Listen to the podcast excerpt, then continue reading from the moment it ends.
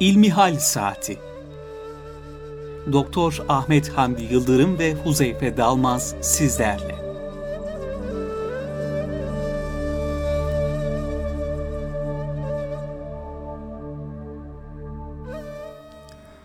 Hayırlı sabahlar sevgili dinleyenler.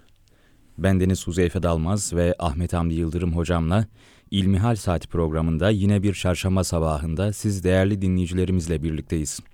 Hocam hoş geldiniz programımıza. Hoş bulduk Huzeyfe Bey kardeşim. Sağlığınız, saatiniz iyidir inşallah hocam. Elhamdülillah. Nihayetsiz hamdü senalar olsun. Maşallah hocam. Ee, değerli dinleyenler, yine sizlerden gelen sorularla bu haftada programımıza başlayacağız. Sizlerden gelen soruları hocama yönelteceğim ve hep birlikte e, istifade etmeye çalışacağız. Hocam ilk sorumla başlamak istiyorum. Sürekli ölüm korkusu yaşıyorum ne yapmalıyım diye bir sorumuz var hocam. Bu sorumuzla başlayalım programımıza. Evet, elhamdülillahi rabbil alemin ve salatu ve selamu ala Resulina Muhammedin ve ala alihi ve sahbihi ecmain. Biz Müslümanlar olarak sadece Allah Teala'dan korkarız.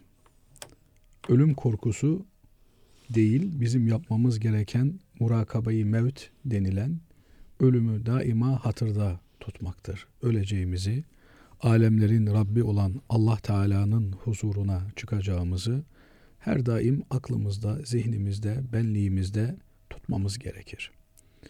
Ama şimdi mi ölürüm, ay şunu yaparsam ölür müyüm, aman şuraya gidersem ölür müyüm diye bir ölüm korkusu taşımak hakikaten Kur'an-ı Kerim'in vesvese diye adlandırdığı bugün de psikolojik bir hastalık olarak, klinik bir vaka olarak değerlendirilen bir olgudur, bir olaydır.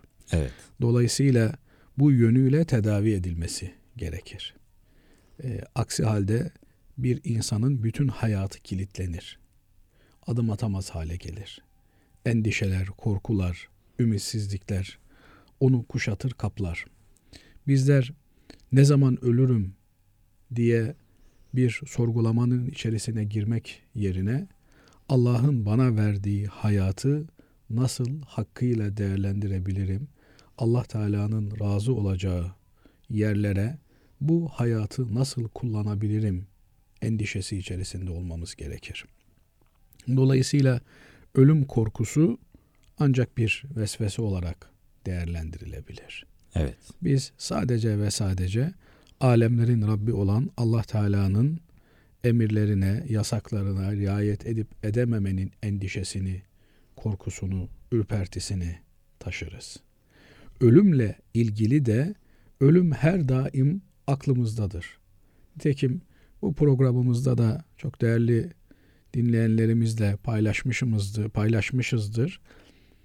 Ee, Hazreti Peygamber sallallahu aleyhi ve sellem Efendimiz ölümü hatırlayınız, hatırlatınız buyurmaktadır. Ölüm dünya hayatıyla ilgili en önemli düzenleyici unsurlardan bir tanesidir. Ölümü hatırlamak farklı bir şey Huzeyfe kardeşim. Ölüm korkusuyla yaşamak farklı bir şey. Ölümü hatırlamak güzel. Ahirette hesap vereceğimizi hatırlamak güzel. Böyle bir insan kimseye karşı bir kötülük yapamaz. Bırakın bir insanı bir hayvana dahi kötülük yapamaz. Hatta hayvanı bırakın nebatata, cemadata dahi kötülük yapamaz. Çünkü bütün yaptıklarımızdan, ettiklerimizden hesap vereceğiz. Evet. Hesabın başlangıcı da ölümle meydana geliyor. Biliyorsunuz ölür ölmez insan kabre konuluyor. Her ne kadar çoluğu çocuğu bir gün, iki gün tutsa da işte Adem abi öldü diyelim. Allah hayırlı uzun ömürler versin. Amin. Bir gün en fazla işte uzakta Almanya'da, Avustralya'da akrabası vesairesi filan varsa e, evinde de bekletmiyorlar. Morga götürüyorlar. O soğuk ortamda bir gün iki gün bekletip ondan sonra kabre koyuyorlar. Kabre koyulur koyulmaz da Cenab-ı Allah buyuruyor ki iki melek gelir adamı yattığı yerden kaldırır ve soru sormaya başlar. Evet. Bu tabi kabir alemini, ölüm ötesi alemi bizler hissi duyularımızla, maddi duyu organlarımızla algılayamıyoruz. Oraya ilişkin bilgileri ancak allamul guyup olan gaypların alimi olan, her şeyi bilen Cenab-ı Allah ve onun bildirmesiyle Hz. Peygamber sallallahu aleyhi ve sellem Efendimiz bizlere bildiriyor. Hz. Peygamber Efendimiz işte iki melek gelir diyor. Bunlar tanınmayan, bilinmeyen, görüldüğünde korkulan, ürkülen varlıklardır. Adamı kaldırırlar ve sorarlar. Bu adam hakkında ne diyorsun? Yani Hz. Peygamber sallallahu aleyhi ve sellem Efendimiz hakkında ne diyorsun diye sorarlar. Eğer ümmeti Muhammed'den olabilirsek o zaman canımız, ciğerimiz Hazreti Peygamberimiz sallallahu aleyhi ve sellem diye bildiğimizde kurtarırız. Evet hocam. Dolayısıyla korku ölüm korkusu değil. Ölümden sonra vereceğimiz hesabın korkusu olmalı, endişesi olmalı, tedirginliği olmalı. Ancak bu hayatı anlamsız hale getirecek, hayattan tad alamaz hale getirecek bir seviyeye de gelmemeli. Çünkü hayat da ölüm de Allah'ın elinde. Hazreti Peygamber Efendimiz bütün insanlık alemi ilk günden son güne kadar bir yerde toplansalar ve sana zarar vermek isteseler, seni öldürmek isteseler, seni imha etmek isteseler, yok etmek isteseler Allah takdir ve irade buyurmadıkça bunu yapamazlar diyor. Evet. Dolayısıyla ölüm korkusu taşımak beyhude bir durum, bir vesvese. Korksan da korkmasan da ölüm sana gelecek. Dolayısıyla bunu tedavi etmek gerekiyor. Bunu terapiyle tedavi etmek gerekiyor. Terapi e, yapacak kişinin de ahiret inancına sahip olan bir kişi olması gerekiyor. Evet. Bu e, terapi meselesinde Huzeyfe kardeşim hangi insanla terapi yapacağımız çok önemli. Bazen çok yanlış neticeler doğurabiliyor. Yani terapiyi yapanla terapi alan kimsenin duygu dünyasının birbirine çok yakın olması gerekiyor. Yani Allah'a iman etmemiş, ahiret inancı taşımayan bir kimse çok yanlış neticeler ortaya çıkartabilir. İnsanların çelişkisini daha da arttırabilir. Ürpertisini, efendim vesvesesini daha da derinleştirebilir. Onun için bu noktada da dikkatli olmak gerekiyor. Nitekim e, Necip Fazıl'ımızın güzel bir e, mısrası var. Hiç güzel olmasaydı Ölür müydü ölür peygamber? müydü peygamber diyor. Yani ölüm çirkin bir şey değil. Evet hepimiz ölümle ilgili tedirginlik taşıyoruz. Nerede bizi bulur? Nerede yakalar? Bilmiyoruz. Onun için her daim ölüme hazırlıklı olmak lazım. Evet. Ama Allah'ın bize verdiği ömür ne bir nefes ileriye ne de bir nefes geriye gitmiyor. Cenab-ı Allah müteaddit ayet-i kerimelerde bunu ifade ediyor. Bir nefse diyor eceli geldiğinde, süre dolduğunda, vakit bittiğinde ölüm gelir. Ne bir ileri ne bir geri gitmez. evet. Dolayısıyla ölüme her daim hazırlıklı olmak lazım ama onun korkusunu dile getirmenin, zihinde bulundurmanın alemi yok. Zincirli Kuyu Mezarlığı'nda, Zincirli Kuyu Mezarlığı'nın girişinde her canlı ölümü tadacaktır ayeti e, yazıyor biliyorsunuz hocam. Oradaki çevredeki gayrimüslim insanlar şikayetçi oluyorlar. Halbuki şikayetçi olmaları ne fayda? E, zamanı gelince herkes e, ölümü tadacak yani. Evet yani e, bütün şikayetler, dertler, sıkıntılar bu hayata ilişkin şeyler. Evet. Onun için Mevlana Hazretleri vefatını şebi arus olarak, bir gerdek gecesi olarak değerlendiriyor. Bir vuslat anı olarak takdim ediyor. Çünkü ölümle beraber bütün ağrılar, sızılar, dertler bitiyor. Şimdi hatırıma gelmişken söyleyeyim. Sahabe döneminde e, bir hasta olan çocuk var. E, sahabeye hanımefendi annemiz çocuğuyla ilgili soru sorulduğunda esken mimmâken diyor. Eskisinden daha sakin, daha huzurlu diyor. Yani ölmüş çocuk. Evet. Ölüm haberini acı bir şekilde vermek yerine ölümün tatlı yönlerini, ölümün tatlı yönü olur mu? Olur. Ölümün tatlı yönünü bildiriyor. Artık ağrı sızı duymuyor diyor. yani ağrı, sızı, acı, ızdırap çekmek bunlar dünya hayatına ilişkin arızalar. Ölümle beraber bütün dertler, tasalar, dünyaya ilişkin olanlar bitiyor. Ama ahirete ilişkin olanlar işte yeni başlıyor. Onun için e, ölüme hazır olmak lazım. Her daim hani e, rivayet edilen bir güzel eser var. E, diyor ki yarın ölecekmiş gibi ahirete hiç ölmeyecekmiş gibi de dünyaya çalış. Bu hiç ölmeyecekmiş gibi ifadesini de yanlış anlamamak lazım. Yani bin sene, on bin sene yaşayacakmışsın gibi yığ yığ yığ değil. Evet. Yani iki üç gün daha hayatta kalacakmışsın gibi. Çünkü hiç ölmeyeceksin diye bir şey yok. Dolayısıyla e, Müslüman denge insanı olmalı. Hayatı dolu dolu yaşamalı, ibadet dolu yaşamalı. Hz. Peygamber sallallahu aleyhi ve sellem Efendimiz kıyametin dehşetli hallerinden bahsederken o gün bütün insanların endişe, sıkıntı içerisinde olduklarını, terin kiminin diz kapağına kadar, kiminin beline kadar, kiminin boynuna kadar gelip dayandığını, güneşin bir mızrak boyu yaklaştığını haber veriyor. İşte o dehşetli, kavurucu günde Cenab-ı Allah bir takım kullarına özel muamelede bulunuyor. Onları çok özel e, gölgeliklere alınıyor. Serinliklere alıyor. Evet. Esen yerlere alıyor. İşte orada zikrettiği yedi sınıf kul var Hazreti Peygamber Efendimizin. Bunlardan bir tanesi de kalbi camiye bağlı olan bir kimse. Raculun kalbuhu muallakun bil mesacid. Kalbi camilere bağlı.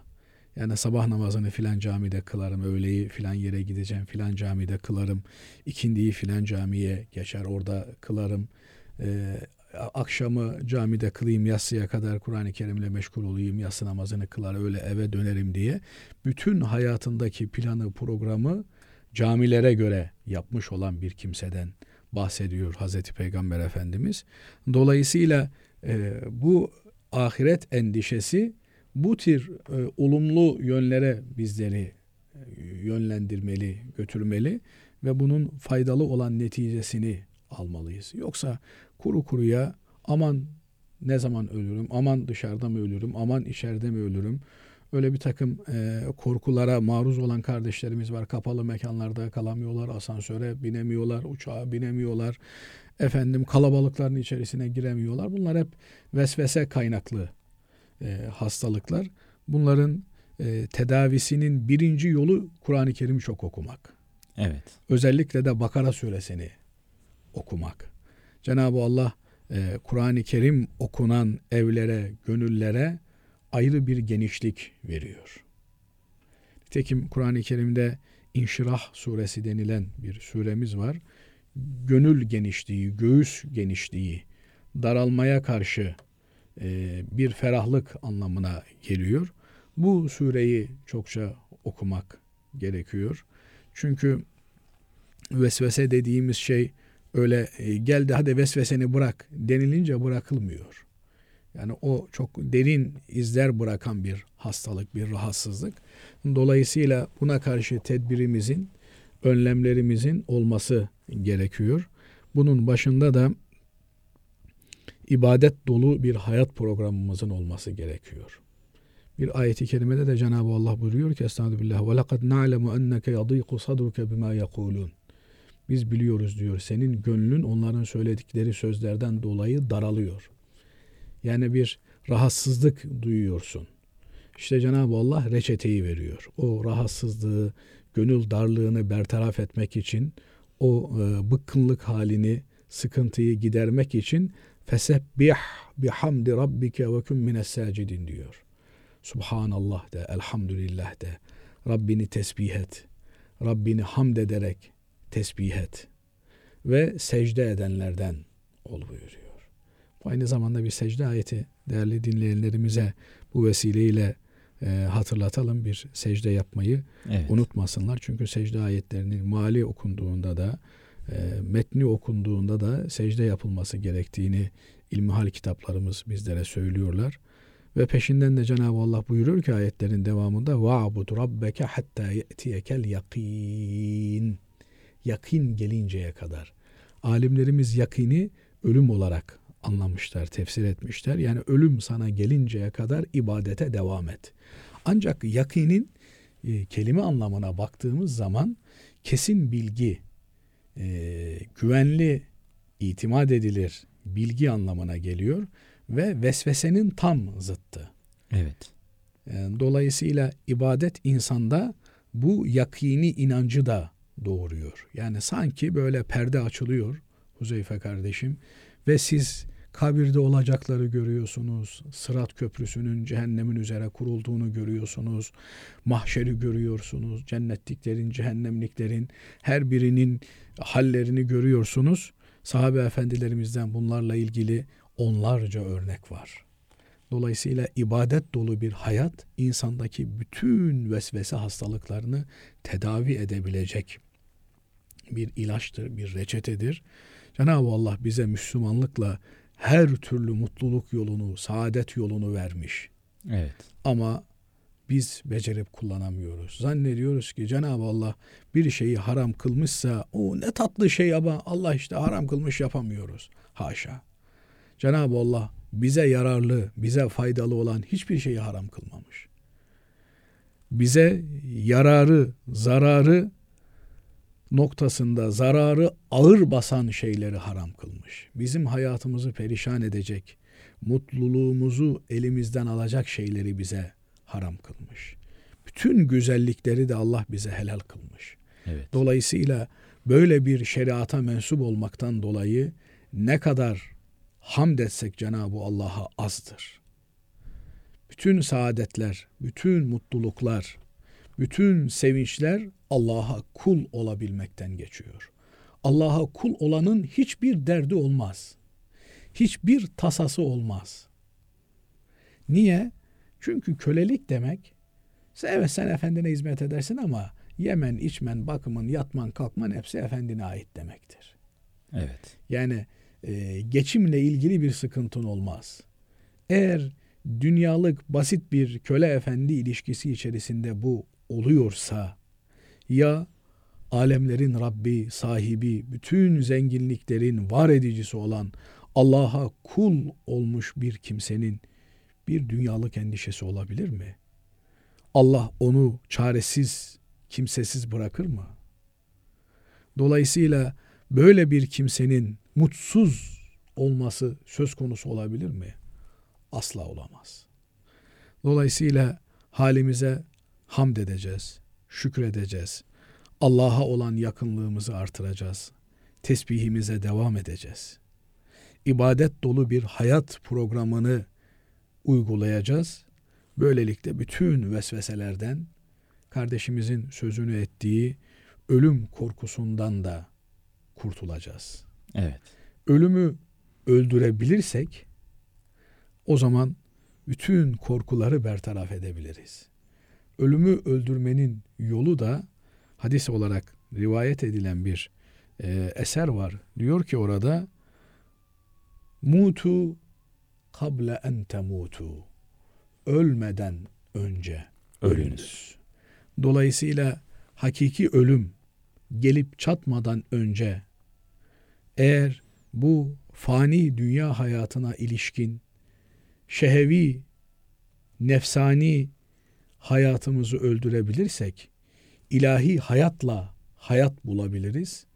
O zaman gerçek hayatı tadarız. Anlarız ki Rabbimize kavuşmanın önündeki tek engel son perde ölümdür. O da tahakkuk edince vuslata mani bir şey olmamış olur.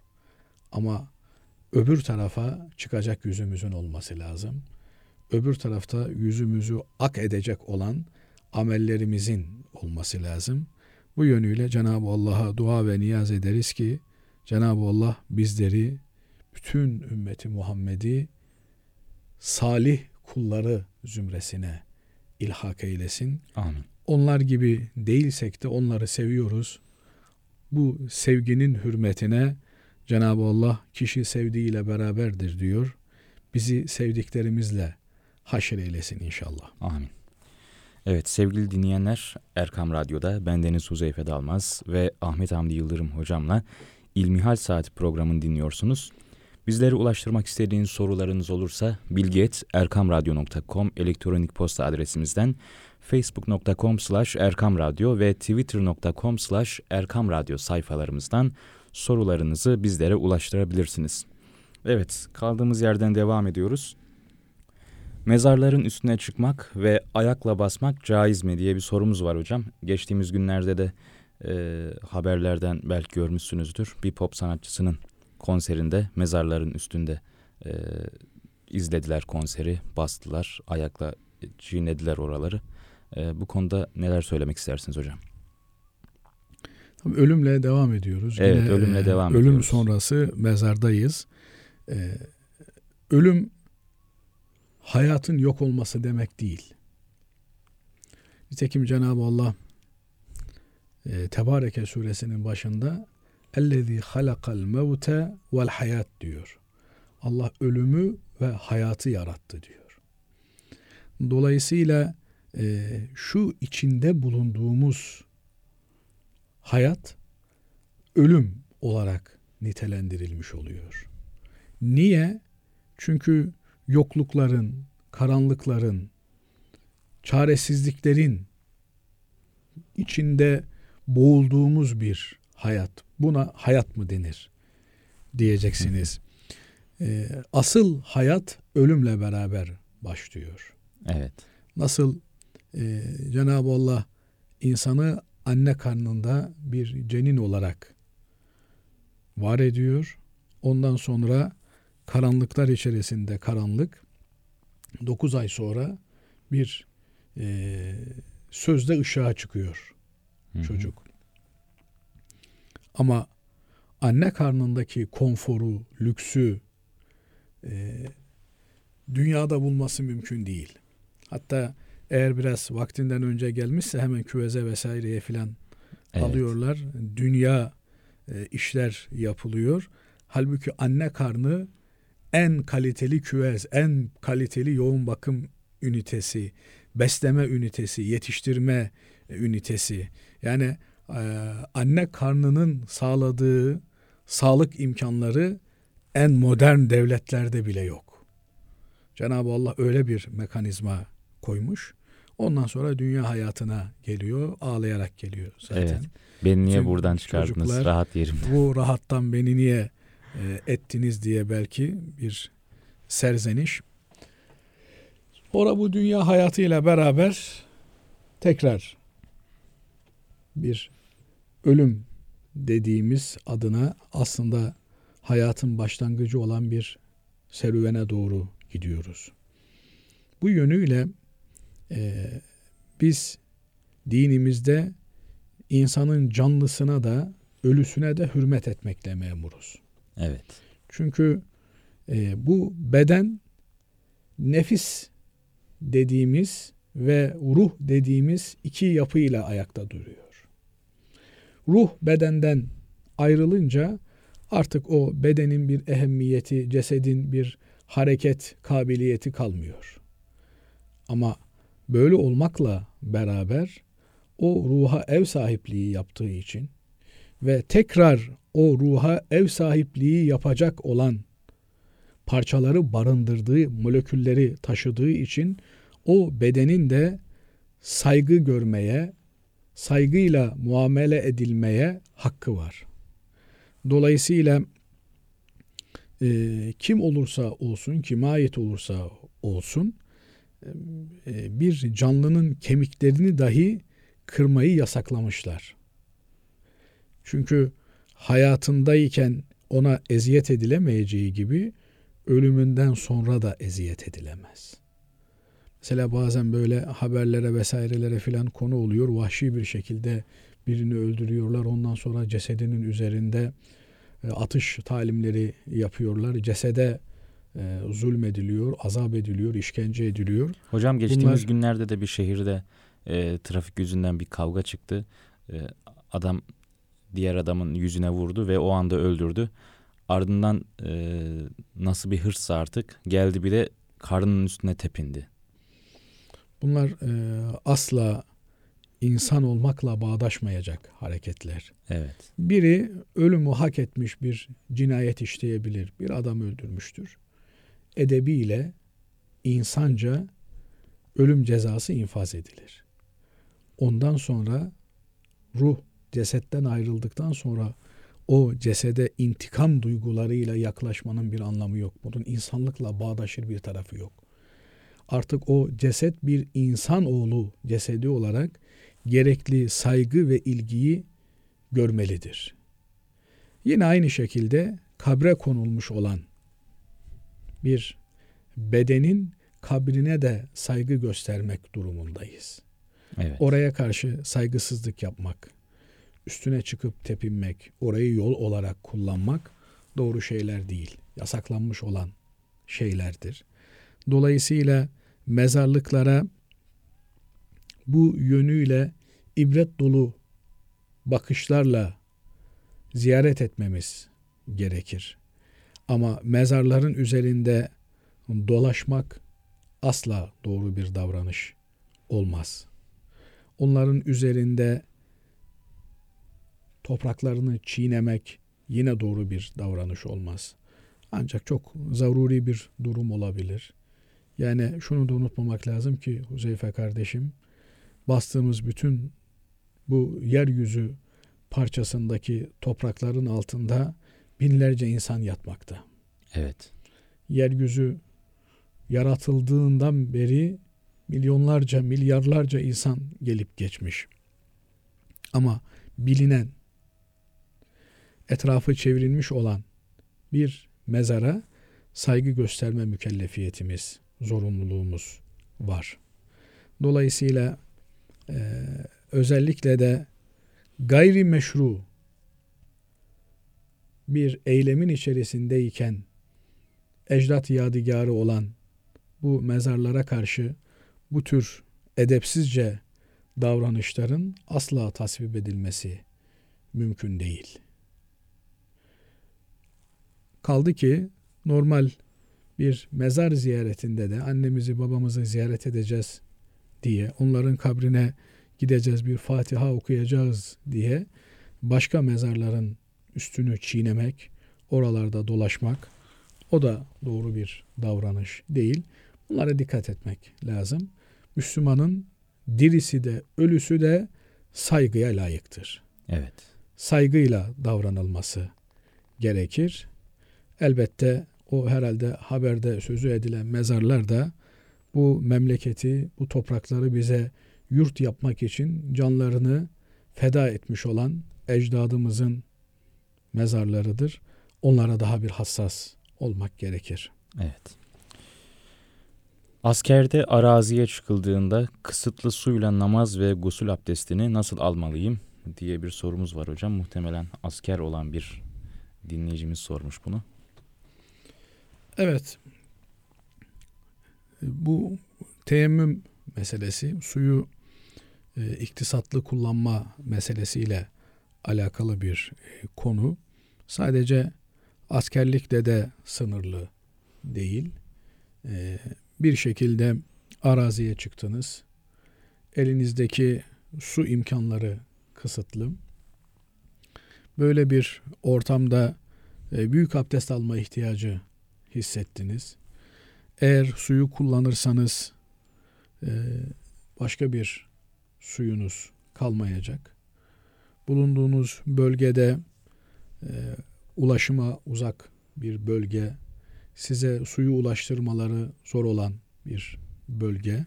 İşte söz gelimi filan dağın başında sipere bırakılmış üç tane Mehmetçik düşünün.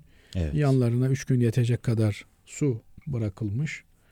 Ee, böyle bir durumda bu e, askerlerimiz namaz kılmayacaklar mı? Elbette kılacaklar. En zor şartlarda bile namaz terk edilemez. Siperden eğer çıkamıyorsan siperde ima ile namazını kılarsın. En zor durumda. Ee, ama hamamcı oldu, gusül abdesti alması lazım geliyor. Ne yapacak? Bu durumda Cenab-ı Allah bizlere teyemmüm gibi bir alternatif nimet lütfetmiş. Yani su gibi toprak da temizleyicidir. Cenab-ı Allah toprağa da böyle bir hassa bir özellik vermiştir. Dolayısıyla teyemmüm ederek e, gusül abdestini alırız. Gusül abdestinin teyemmümü ile normal namaz abdestinin teyemmümü aynı. Aralarında bir fark yok. Ellerimizi temiz toprağa vurarak yüzümüzü mesediyoruz.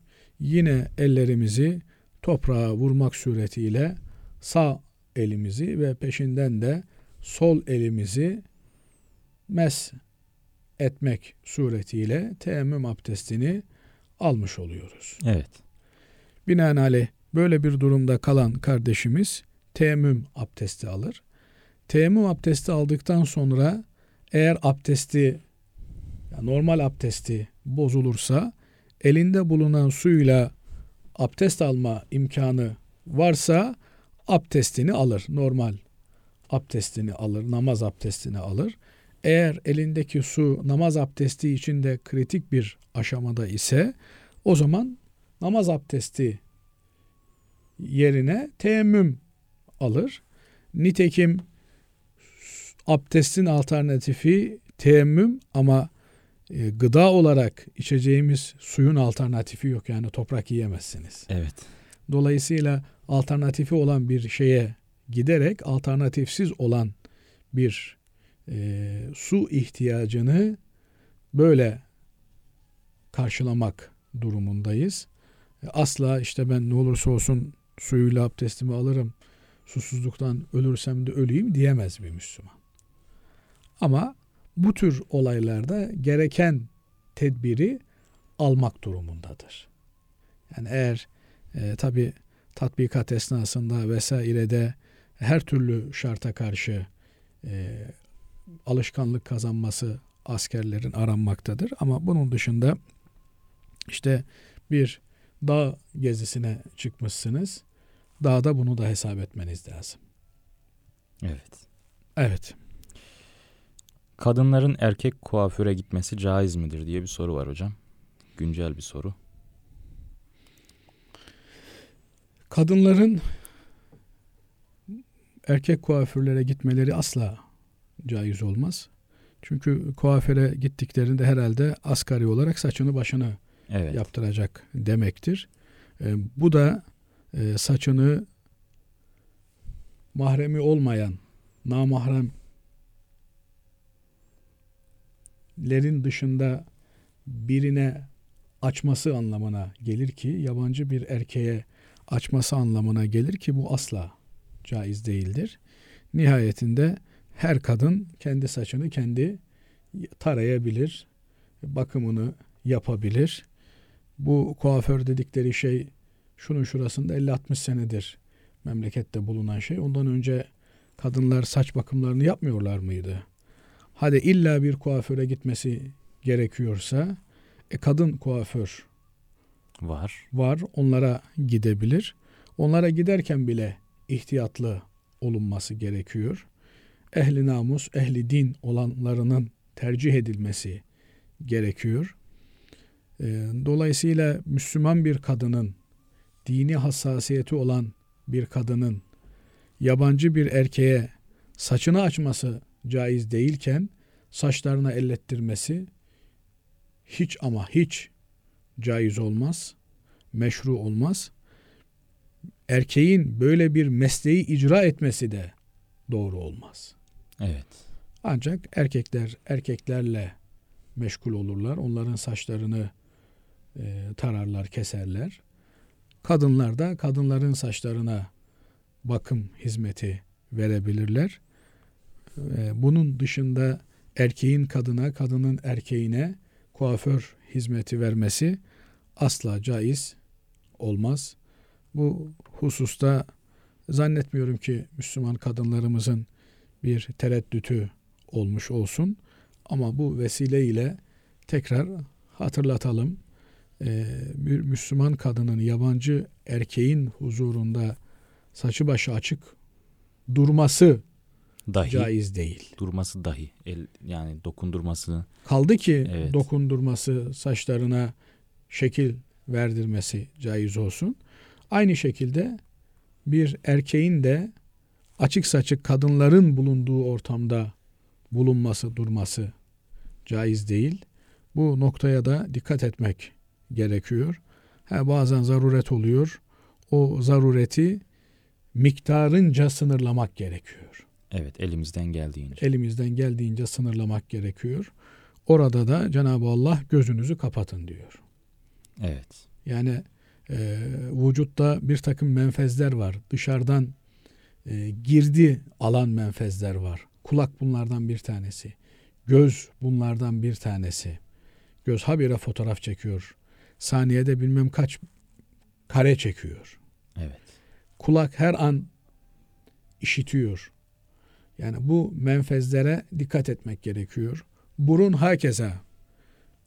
Hadis-i şeriflerde Hazreti Peygamber sallallahu aleyhi ve sellem Efendimiz kokular sürerek dışarıya çıkan bir kadının kokusunu yabancı erkekler hissederlerse şöyle nimetlerden mahrum olur diye Efendimiz Aleyhisselatü Vesselam kadınları uyarıyor, ikaz ediyor. Dolayısıyla işte e, örtümü örtündüm, sesimi çıkarmıyorum. Ama kokunla da varlığını belli etmemen gerekiyor. Elbette hem cinsler arasında kadınlar hem giyim kuşamlarına hem e, süslerine, kokularına özen gösterirler, itina ederler. Ama bu erkeklere yönelik onların ilgi ve alakasını çekecek mahiyette olmamalı. Evet. Buna dikkat etmeleri. Aynı şekilde Gerekiyor. de. hocam? Ee, erkeklerin de tabii yani kadınların ilgi ve alakasını çekmeye yönelik bir e, tarzın içerisinde bulunmaları doğru değil. Evet. Bu da e, başta söylediğimiz şeye dönüyor Huzeyfe kardeşim. Yani Allah insan denen varlığın dünyada mutlu ve huzurlu olmasını istiyor. Kendisine ibadetin dışında hiçbir endişeyi taşımamasını istiyor. Dolayısıyla bütün bu yasak gibi görünen düzenlemeler aslında bizim mutluluğumuzu temin etmeye yönelik hususlardır. Yani e, herkesin açıldığı, saçıldığı bir ortamda kadının ve erkeğin kıymeti kalmıyor. Dolayısıyla ilişkiler kadın erkekten çok daha farklı mecralara kayıyorlar.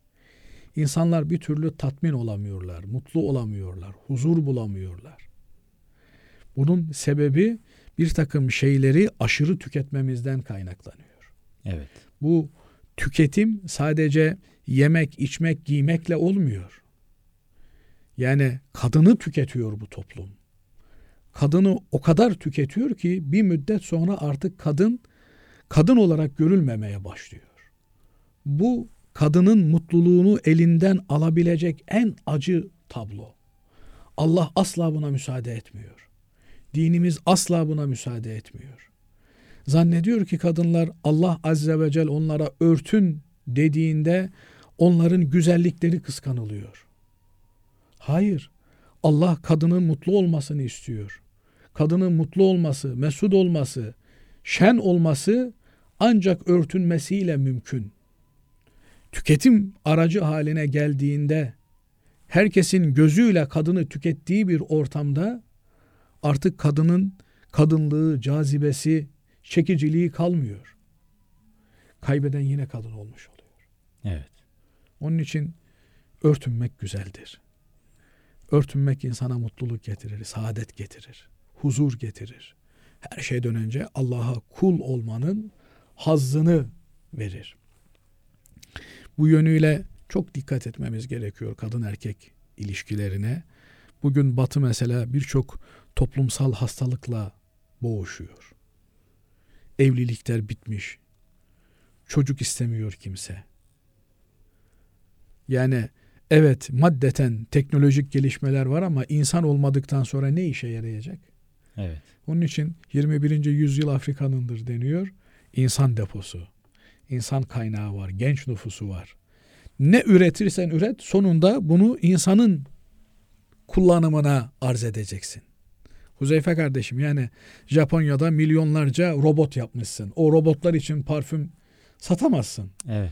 O robotlara araba üretemezsin. Yani bütün teknolojini insan için üretiyorsun. Ama insanı tükettikten sonra, insanı öldürdükten, insanı yok ettikten sonra ürettiğin hiçbir şeyin anlamı yok. Dolayısıyla buradan tekrar kadının örtünmesine dönecek olursak, örtünmekle kadın mutluluğunu korur, saadetini korur. Hem kendisinin hem de hem cinslerinin mutluluğunu ve saadetini korur. Evet. Hocam son bir sorumuz var. Sakal bırakmanın hükmü nedir? Ama iki dakikamız var hocam. İki dakika içinde e, bu soruya da bir cevap verelim isterseniz hocam. Verelim Huzeyfe kardeşim dilimizin döndüğünce iki dakika veya on dakika vermeye çalışalım. Evet. Sakal bırakmak iki yönlü olarak düşünülmesi gereken bir şey. Birinci olarak Hazreti Peygamber sallallahu aleyhi ve sellem Efendimiz bizlere sakallarınızı bırakınız, i'fa ediniz. Yani sakallarınıza ilişmeyiniz. Bıyıklarınızı kısaltınız diyor. Bu yönüyle sakal bırakmak sünnettir diyoruz. Diğer yönüyle de sakalı kesmek alimlerimizin fele yugayyiranne halkallah ayetinden anladıkları manaya çıkardıkları hükme göre haram görülmüş. Yani ne diyor ayet? Şeytan ben diyor insanlara musallat olacağım. İnsanlar Allah'ın yarattığı yaratılışı değiştirecekler. O yaratılış üzerinde oynama yapacaklar. Dolayısıyla sakalı kesmek Allah erkeği sakallı olarak yaratmış. O yaratılışa bir müdahale olarak görüldüğünden dolayı mezhep alimlerimiz sakal kesmenin haram olduğunu söylemişler. Sakalı kökünden kazıtmakla alakalı olan bu hüküm sakal keseni suratına jilet vurmak suretiyle e, sakalsız sakal organını sakal bir organ olarak da değerlendirilmiş e, sakalını kesmeyi yasaklıyor. Ama e, baktığınızda bu adamın sakalı var. Yani bugün işte 4-5 gün tıraş olmamış kimseye ne diyorlar? Kirli sakallı diyorlar. Yani bir sakal var kirli veya temiz. Evet. Ki sakal her zaman temizdir. E, göründüğünde bunun bir sakalı var deniliyorsa bu sakallı olmak hasebiyle haram işlemekten kendini kurtarmıştır. Ama sakalı bırakmak işte ne bileyim 3 numara 5 numara tıraş olmakla gerçekleşiyor mu? Hayır.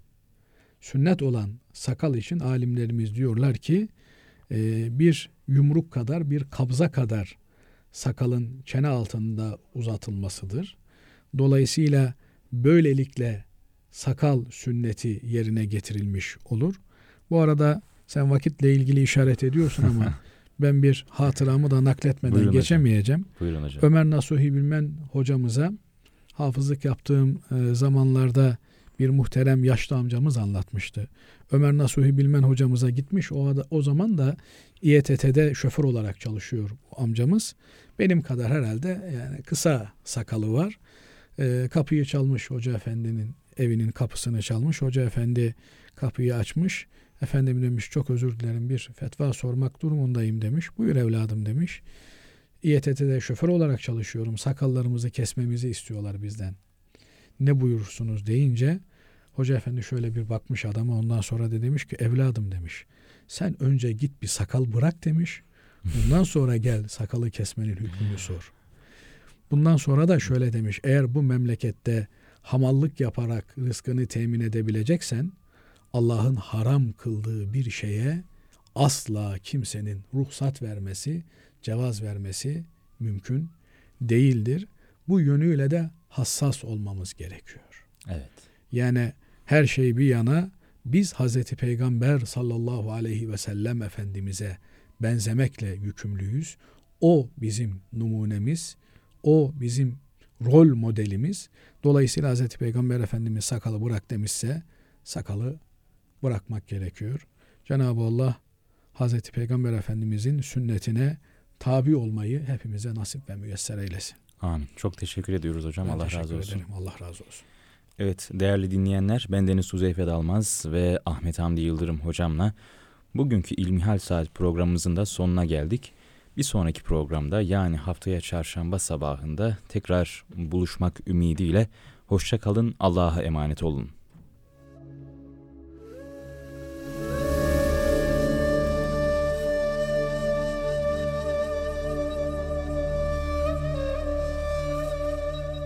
Erkam Radyo'da Doktor Ahmet Hamdi Yıldırım ve Huzeyfe Dalmaz'la İlmihal Saati programını dinlediniz.